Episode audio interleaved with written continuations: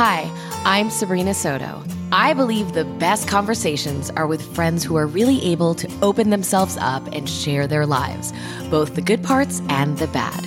You're going to be listening to some of those candid conversations and hopefully gaining some insight to help you redesign your life from the inside out. On this episode of Redesigning Life, I have author Tosha Silver. I am a huge fan of hers. Her book, Outrageous Openness, really changed my life. It's about letting go. And I am someone who really is such a doer that I have forced so many things to happen in my life. And this book just really opened my mind to surrendering.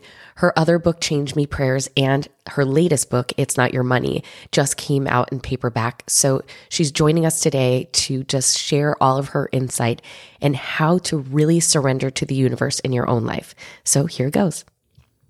Hi, Tosha. First of all, I want to thank you so much for being on the podcast. I have so many questions for you.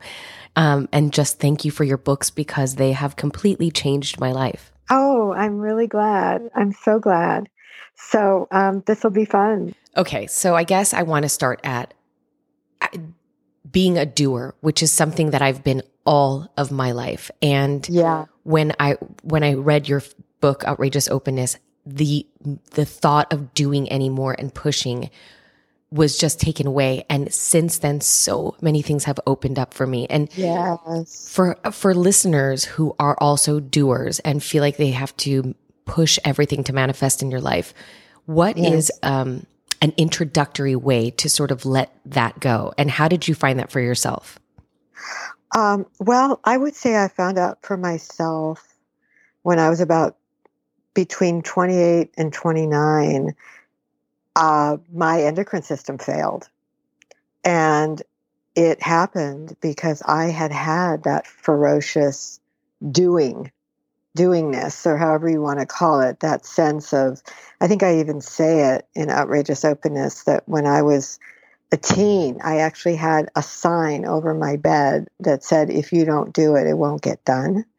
And talk about a sign for you know a little capricorn child. I mean there was just this feeling of the weight of the whole world was on me and i had to make it happen. And that was mixed with it got even more exacerbated by the little bit of time i spent in my 20s in the new age world because this this work you probably have figured that out it's not new age work it's spiritual. It doesn't have anything to do with manifesting anything. You actually learn to soften and relax so that the flow of what wants to happen can start to happen through you instead of by you. Right.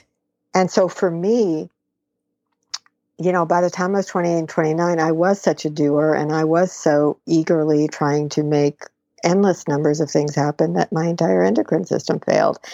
And I actually had three years on my back. And I write about it in the book. And that really gives you a lot of time to rethink how yeah. you're approaching life, right? So yeah. yeah, that's kind of that's kind of how it came. And I think on a on a simple level, you know, people often find my books and find the work I do in general because, you know, I teach a an online forum that helps people learn how to live this way.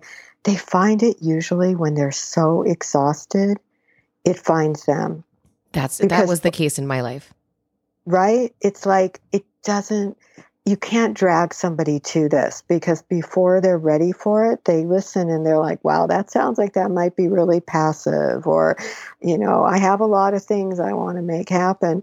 And it takes a while to understand that this isn't passivity in the least. It simply means you become a bit like an animal in the sense that, like, a tiger knows when to leap and a tiger knows when to be very still and quiet and not waste its energy. Right. And you really start to have the instincts do that guidance. So I just think people come to it when they're ready. I'm also a Capricorn. And oh, what day are you? Uh, December 27th. Wow, yeah it's uh it's a lot being a capricorn so you're i mean i just this this book spoke to me because i realize how much i've been choking my life instead of just allowing you you wrote uh, Yes. uh, about watering you can't water the roses if you're stepping on the garden hose yeah. it's like i've literally been holding the garden hose with a kink in it my whole life i feel like Yes. you also talk Yeah. about the law and i'm going to butcher the pronunciation of this but the law of pra, uh, prara, prarabdha Yes. Prarabdha karma. so what's the difference between the law of attraction and the law of par how do you say it again Um, Prarabdha karma. prarabdha karma Yeah, you got it. um, it's well, there. See, to me, part of what happened when things like The Secret came out, or any any of its endless imitators, was that the law of attraction is true. I mean, you know the all the different kinds of teachings that reference it, and it's true in the sense that what vibration you hold has a big impact on what occurs, and that if your energy is endlessly negative or angry or resentful, you will absolutely affect what you draw towards yourself. The problem with that understanding of how many of the books presented it is it's only one piece of the puzzle. And because to me, we live in a culture that is so mired in black and white dualistic thinking, it simply presented the law of attraction as if this is this is the one law that's ruling the universe and if you're not getting every dream and every wish you're just not working hard enough or you're not a good manifester or you need to try harder or maybe you're, you're blocking it and in that sense you should be blamed or do 100 more coaching sessions. It was all based in this idea that that was the one prevailing law when in fact there's numerous other laws and to me the most interesting other law is the law of Prarabdha Karma, which basically says every chart, every individual soul, I think of it as a chart just because I practiced astrology for so many years, every individual soul has a curriculum that it's here to learn. And that is the Prarabdha Karma. So that has to be held with equal weight. Like if you hold your hands open and you think, yeah, you know, this isn't to dispute the law of attraction. You know, everyone knows that when you start to think in a more positive way, you affect things. But if you don't hold that like a balance with this law that says the soul truly came with a curriculum that it wanted to learn, you don't have you have a lot of delusion is what you have. You have a lot of exhaustion a lot of self-blame a lot of delusion because for example let me just take a simple example uh, people often use the law of attraction to try to manifest a partner. And you know i know that at one point what was it? There was a course out there called get your soulmate in 30 days. Right. And you know and people were coming to the forum that i run that is this kind of work. And saying, you know, I tried it. And the four, you know, the somebody came in 30 days, but it sure wasn't the soulmate. And then I had to try to figure out how to get rid of them. You know, it's like it's like you can't force the universe in that way using it as a pure law of attraction thing because things happen according to the divine will and according to that prarabdha karma. Because let's say on that topic, what if you're somebody was certainly true for me I needed, I had about seven years that I just needed to be alone. No matter how I tried, the universe was like, wow, you have Libra rising. You have to learn to be by yourself. So, no amount of pushing, manifesting, vision boards, that was not because what have comes out of the Prarabdha Karma was that for many, many lives, perhaps, I had always just focused on get me that person or get me that thing that'll make me feel safe. And this was a life that said, we're done. This life, you're going to become whole and you're going to know how to listen to the divine on the inside. And no person on the outside is going to get used to make you feel more whole. Right. So if that was the curriculum that my soul wanted to learn, no amount of the law of attraction was going to change that. I found that the law prarabdha karma often trumps the law of attraction because the soul has longings to evolve. And especially, I think so many of the kinds of people, it's probably true of you, who learn this sort of work and find my books, you're old souls. You're souls that aren't just here to try to get every wish, except perhaps the wish of freedom and wholeness. That's At right. some point, you want the peace. And the only it's funny because I used to be very um, strict about the stra- the law of attraction, and if anything negative happened, I'd beat myself up. and I Yes, realize now, in pain, in the pain that has brought has been brought to my life, or I ex- I I guess attracted in my life, has brought so much more growth. Yes, yes, and it, it only came from the pain. And if the pain wasn't there, I wouldn't be where I am now. yes. It's it's so beautiful that you're saying that because it's it's such a limited limited way of viewing reality. This idea that if pain or suffering is occurring, you must have done something wrong or you need to clear your blocks. When in fact, just as you say, you could have prarabdha karma that has said, whatever it takes, no matter what suffering I need to go through, for example, back to that, say, relationship topic, I'm going to learn how to become whole. Right. And so that took, you know, I had four years of lots of crying because I'd always used a partner almost like a drug. Yes. And Oh, I had to withdrawal. I need to give you a high five right now. I just, I'm 43 years old. I'm in, embarrassed to admit this. I just finally now realize I've been trying to fill this void in other people, places, and things when the person Yeah. abandoning me is me. Yes, that's it. That's it. And you know, I don't if anyone's hearing this that feels that, you can't even blame yourself. It's a culture of so much addiction. Yep. That's simply inbred, especially to women. Yep. And so or I'd say anybody of any gender who has a lot of Libra, I should say that too. But yeah, it's really something when you wake up from that and then you know, if you want it, if it's meant to happen, I'm in a partnership now, but there isn't that sense of being completed by anybody. It's just an, an enjoyable other thing happening in my life as opposed to your next heroin fix. That's right. It's a supplement to your life instead of it being your life. Exactly, exactly. So you might have had that same prarabdha karma that said, "Oh, I'm honey, I'm waking up from this trance this life." And if that's the case, that decision on the soul level becomes far more imperative than sitting around with a vision board staring at what you're manifesting next. Right. I, I just don't even judge it because it, it's so inbred in how we're taught to think. And you can probably feel it in yourself as you're stepping into that energy of feeling that wholeness with or without it. That's what Right. starts to happen. Right. With or without it, then you start to feel the freedom. I don't know if you are familiar you um, read Abraham Hicks, but uh, one of the things that they say is you don't have to necessarily know how to drive a car, but you still enjoy the car. I know I don't necessarily Right. have to know why this works, but if you can ha- give me any guidance or um, education on w- why this happens, how does it energetically work that when you finally let go, things start coming into your life, whether it's money, relationships, whatever it is? Why? How does that work?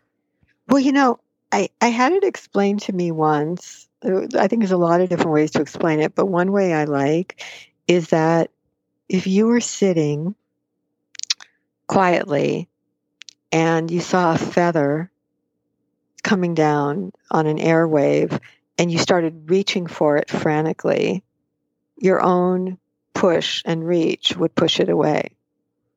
Whereas if you sat there and you opened to receive, it would fall to you, it would come to you. And so I think one of the explanations that I really relate to is that, uh, and this really happens when you get to the book, It's Not Your Money. There's so much in it about learning to receive.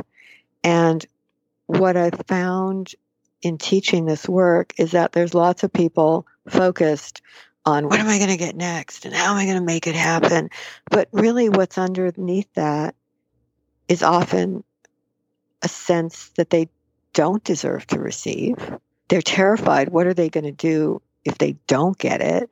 Or even more, if they do get it, what if they lose it? Right. Because all of it is born from the grasping of the ego. And there's there's a beautiful term um, in Sanskrit called aparigraha, and aparigraha means non-grasping. It's where the hands move from being a fist that's just grabbing at things like a toddler might, and it moves into the receptivity of being open to receive. And I think once you're starting to do that, and all the books, but especially the money book, really, really teaches that. But once you're starting to do it, I think it creates a spaciousness. And in that spaciousness, what wants to come can come. And without that spaciousness, there isn't even room for the birth to occur. Right. You spoke about in It's Not Your Money about the homeless man who said he owed you $10. Yeah. Uh, next, when you were outside of the pupusa place. And that, that is my life. I give, I've constantly have always given. And I have a really difficult time receiving. And how, and I know there are a lot of my friends who feel the same way and a lot of people who, yes. who write in from the podcast. What's a good way to sort of start practicing the art of receiving? You know, there's a big part of It's Not Your Money about that. And some of it there's many different ways to do it, but one of the easiest way is to simply begin to change the language that says it's easy for me to receive because it's the reinforcement over and over of that language that you know people will just say straight up i'm not a, i'm not a receiver. I'm a giver. I've always been a giver. And i'll just start to say listen at least say you used to be a giver. You used to only be a giver. Because it's a very one-dimensional way to live and it's not a lot of fun. Right and there's the fun no, really there's there's no like bloating or uh, like being proud about it which is i've been all no. of my life and now i'm like i'm almost embarrassed yeah. of it well i think that it's it comes perhaps out of a certain puritanical thinking, you know, that it's better to give than receive and all of that. But if you're thinking of everything regardless of anyone's gender, we're all a mix of the masculine and the feminine period. And and and that we're all a mix of giving and receiving if we had been raised in a way that honored both modalities. So to me you know releasing the shame of it and simply saying none of this. You you can't be blamed for any of this. It's a culture that's so lopsided on so many topics. Thank god you're now getting an opportunity for a whole new start where you can say, I deserve to receive. And there's uh, something in the book called the Full Abundance Change Me prayer that a lot of people do that prayer for 21 days. Some people do it for months on end because it teaches your system how to receive. Yeah, it's, I've, I think I had Instagrammed you a few months ago. I've never, ever in my life, and I read a lot of books, have taken so many pictures and highlighted so many parts of books. I, my, your first book I got on my Kindle, and I would take pictures on my my phone of the Kindle, and I just said finally I have to get the an actual copy to you know make my little post its and and that yeah. big prayer is now on you know, I, I, printed it out. I take it, taken a copy so that I can do it every day. And what I love about that book are the prayers, but even your other book, it's right here, Change, Change Me Prayers is chock full of great, it's almost like affirmations for people that, and, and I love that in the back, you have it almost categorized in what you need. Yes. Well, I think it, again, to go back to where we started of this idea of doership, you know, I always laugh when these books end up in the self help section of Amazon or stores because they're not self help. They're God takes the heck over, like love yeah. takes over. And it's a very different modality. If you look at most self help books, again, not to cast aspersion at them, it's just a certain way of approaching life is like work harder, do more, take yourself on like a full time project until you're so exhausted you're ready to jump off a bridge. And maybe you'll perfect yourself enough that you can get what you want. This is a very different focus. This says if you do these prayers, that you're you're you're soliciting this force of love to begin to dissolve what is in you that's in the way of your evolution. It's like a reprogramming. You know? The prayers are reprogramming. They are, and they're they're really, I would say, it's it it's an invitation to love. It's it's it it takes it so far beyond just oh I'm going to say I'm going to plug in this affirmation to get this result. These are actually prayers to invite the great self to take over the life. Right. And the great self not as something external out there to be begged, but the great self that lives within each of us that is usually ignored or pushed to the side, that through the prayers, that force of great love starts to take over. Right. There's also a few other places in outrageous openness when you were speaking of this woman who was going through a breakup um, and she just couldn't get her di- through to her divorce and you get, told her to take a bath and to burn the letter. Oh yeah. I by the way uh, it works because it does work. It really works. I, another picture i took and i was like oh epsom salts here i come. But i oh. how how do, do those things like how does that work? Like, what's the science or the meaning behind those sort of rituals with the coconut and all the other things that you sometimes talk about in in your stories?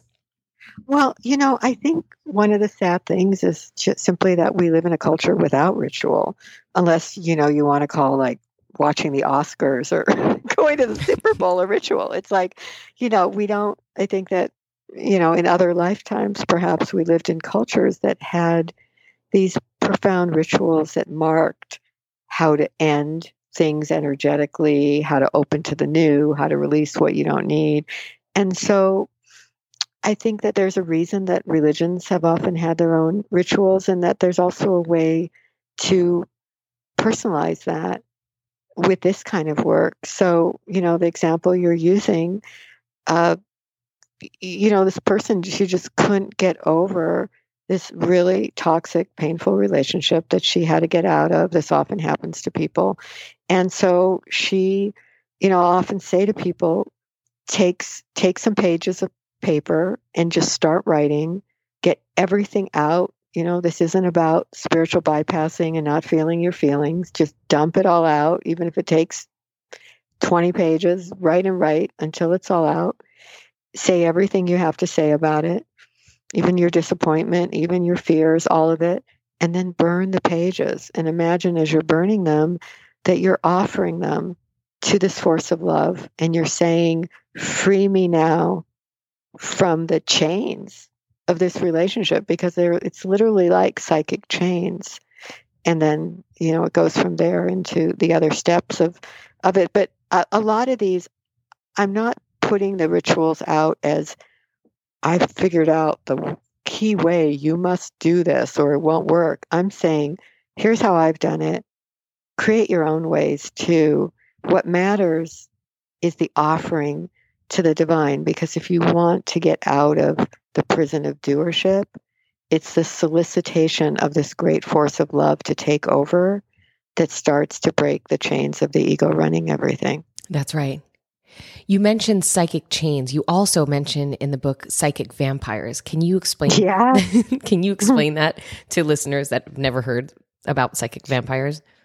Well, I would say it gets used a lot of different ways, um, but in that book, I meant it as you know, I just think that there are people, and sometimes it's conscious and sometimes it's not, who literally they get their chi, they get their shakti, their prana, whatever word you want to use, from others because they don't know how to get it on the inside. And that's certainly true with narcissists, or, you know, there's so many different versions of this. And sometimes what happens, you know, there's, let's use the example of a narcissist. There's a dance, say, between a narcissist and an empath. And a lot of people that find my work have that really sensitive, empathic nature, very kind hearted. They are givers. They, you know, want to help. And then all of a sudden, here's this vampire narcissist coming along going, Wow, you are a tasty treat. You right. know, I'm going to be able to just suck everything out of you because I see your kind heart. And so there's a lot of tools uh, in the books about how to really create the boundaries and remove the psychic cords and you know, really shift the balance of power to not be at the mercy of those energies. Right. There's very, very clear ways to do it. I love that it wasn't about right because I think sometimes when people are on a spiritual path, and I'm, I'm using quotes, but you can't see me doing that, that they think that they have to allow everybody in their life. And that's not true. Yeah. It's, it's okay to choose you and choose to not engage in toxic patterns.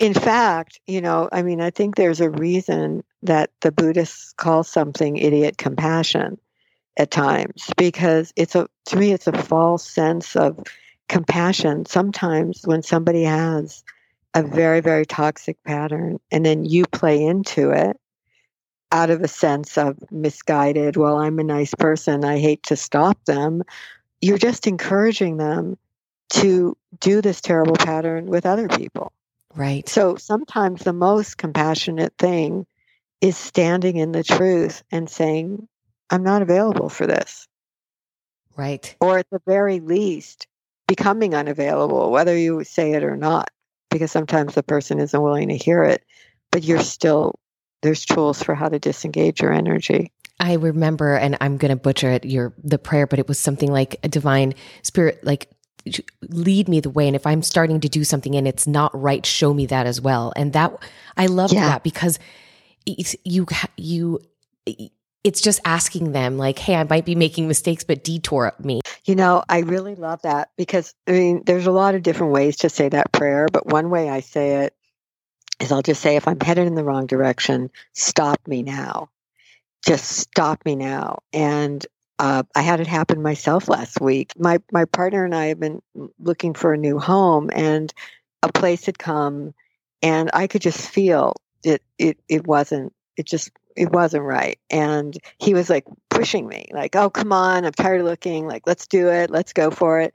And I prayed inside, and I just said, you know, this doesn't feel right, but you know, if just stop me before I go any farther. And at that moment, a car cut in front of me, and the license plate said "Too Hasty," the number two, Wow. and then Hasty. And I knew it was like, no, the right place doesn't come by talking your way into it or just forcing it because you're tired of waiting. It comes because it's right, and then you feel it like a like a thud in your body. You know when something lands. Yes. Yes. It just lands. So yeah, those I love those signs. And I, I'm also realizing with this work how your body really speaks to you. If you're with someone and you, sh- you know, maybe it's a toxic relationship, you will find that you have stomach aches or anxiety or Yeah. chest pains. And it, no, it's not because you ate too much soy. It's because this person, Yes, yes. you have to pay attention to those. And there are signs everywhere.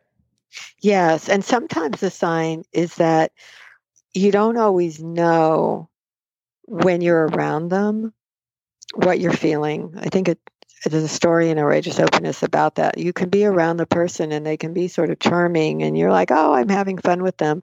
And then when you leave them, you are exhausted. Yes. You are so exhausted, and you start to realize, oh, I was just in a really toxic thing and I didn't even know because it was kind of fun, but they took all of your energy.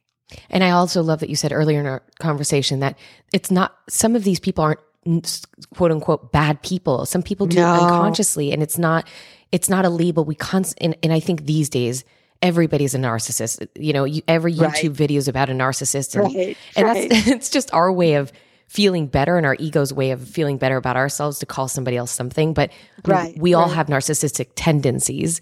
But yeah, some people, it doesn't, just because they're toxic for you doesn't mean they're bad people. It's just not good. It's not a good match for you. That's very true, and and sometimes it's it's very unconscious.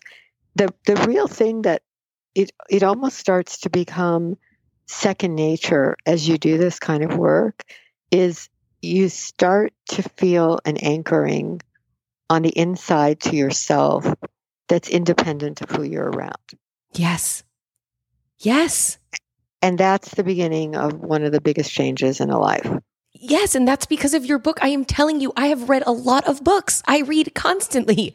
Your book made me, for the first time, feel so independent of other people's BS. you know, and I see it now without judgment. If I see somebody acting not kind, I don't, I don't bring it upon to be my problem because it's not personal. Right. Right. Right. And, and it's funny. I think it comes partly out of this connection to this inner love starts to grow. I also think it comes out of the connection to the inner child starts to grow. Oh, that's going to take another 45 minutes, Tosha. I'm going to have to do a podcast just on inner child with you because it's another thing that's very prevalent in my life now. Um, but yes, doing the inner child work, it it is it's life changing.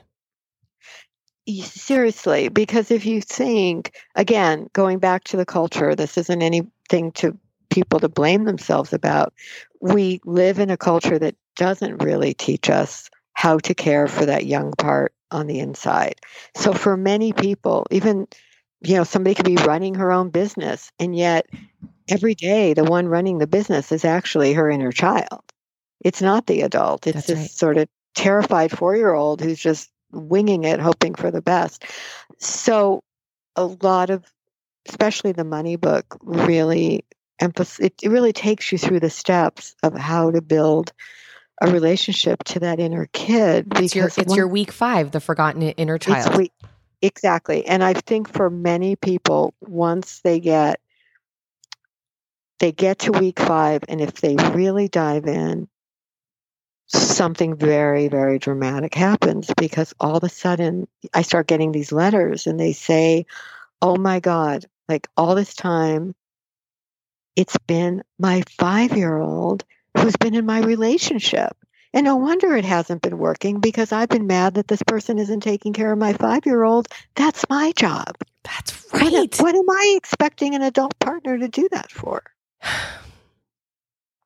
I, I'm, yeah, I'm speechless because that is, that is so spot on and so um, just something a lesson that i've learned now. And you know what i started realizing and another embarrassing thing i'm going to admit is i realized when i would get into arguments with my past partners i would turn into that 14 year old girl. Absolutely and my voice would actually change sometimes like higher. Absolutely, absolutely. It's it's bizarre but yes that's your week five and i love that there's a whole chapter that's uh, you guys for listening. It's the, her book. It's not your money, but don't just buy that book. You have to buy them all. You, I mean, it's I'm, I'm just saying. Um, and then what they about do, they do they do build on each other. So they I have do. to say it. I think it does help when people read one of them first. They kind of have more context when they get to it's not your money. Then uh, and now when it comes to money, would you consider money just being energy? Um, sure. Why not? you know, I mean, what's funny is that that book is about so much more than money. It is.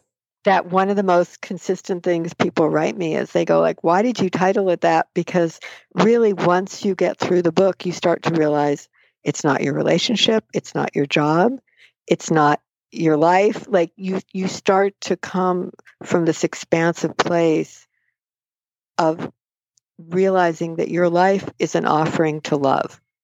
And then once that starts to happen, all these doors start opening because I think the way we're taught to think is very utilitarian. And this comes out of a certain kind of new age thinking. The universe is there to sort of be like that Costco that you place your order and get what you want back. Right. And that is you know, it's not an evil way to live, but it's a very limited way to live because the ego's in charge placing its orders. When that gets turned upside down, which is what happens through these books, and you start to say, I don't want to just use the universe to try to get shit. What I actually want to do is let the universe use me. Right.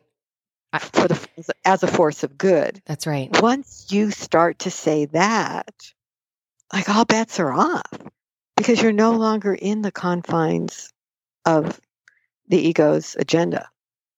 I think if you reprint this book, you should name it It's Not Your Money and It's Not Just About Money because the book is oh, God, about so great, much more. So much more. great idea. Have you noticed that a lot of your ex or clients or people that are doing your program online feel like they can manifest or attract more in one category of their life but not another? For, for instance, they're they have got lots of money, but their relationships are in the pits. Well, I'll tell you what really happens like that the the forum, the the group where I do most of teaching, it's called the Living Outrageous Openness Forum. I would say what has really happened there, it's been running almost 6 years now and people, you know, they come they come, they go, sometimes they're there for a year, then they take a break, then they come back. What I think mostly starts to happen over time is they step into that understanding that they're not trying to manifest anything that they're I, I guess I want to say they're being manifested through. Right. That what what needs to come starts to come. So I think on one level you're right in the sense that, you know, depending maybe on somebody's chart or their background, for some people money is an easy topic, for somebody else it's relationship, but something much bigger than that starts to occur, which is that this quality called divine source starts to take over. And divine source is that thing you mentioned earlier that no person, place, or thing is actually your salvation. It's this large love, this force of love actually knows once it's solicited and invited to take over, it knows what to bring and when and how. And so that burden of the doership that says, I have to be the one to mm-hmm. make this or that happen. I, I'm watching that fall away in these in so many people over time as we do this work. It's like watching this like you're carrying a million pounds of oh my god and yep. you know it, it all just starts to fall away that's how, that's how I started with it. When we spoke, I feel after I read your book that a weight was completely lifted off of me. Um, yes. Tosha, one last question. I, I just personally want to know how often do you meditate? You know, I would say every day something occurs that is meditation, but my definition of what meditation is has expanded and changed so hugely over the years of doing this work because I no longer think of it as, oh, here's this 30 minutes where you sit and only look at your mind. I think of it now as all day long the the sense like you know there's a line from Eckhart Tolle that says you know like something changes dramatically when you realize that you are not your thoughts. Like for a long time, you just believe this voice that keeps going on in your head and you keep trying to improve it or change it or whatever. And then something happens and you start to go, oh, that's just the voice, but that's not you. Right. And once you start to know that, which is also a part of the books, then meditation is is anything. You can be walking down the street and it's meditation because you're not lost in the trance of believing that you are your thoughts. Right. So I would say it's at this point a fluid. you're, you're fluid meditating thing. right now. I think any I think anybody could. I think at any moment when you're no longer thinking, I am these thoughts, I am these beliefs, I am this, I am that, and you're stepping more into that feeling of the witness the inner divine being the one who's letting everything unfold, then you're meditating. Tosha, thank you so much. Thank you for just sharing these messages because it's changed my life. I'm I'm really so happy. I don't know if it's the Capricorn in you or what, but I feel a lot of connection to what you were talking about. So I know you'll probably help a lot of people with this. And I know, I know so. And I, uh, for anyone listening in the notes section of this podcast, her ev- the forum information will be there and uh, a link to all of the books, especially the one we're talking about now, which is "It's Not Your Money." And it's not only about money. If we reprint right. it, that is such a good idea, and I'll give you credit. oh no, no need. Thank you, Tosha. I really appreciate it.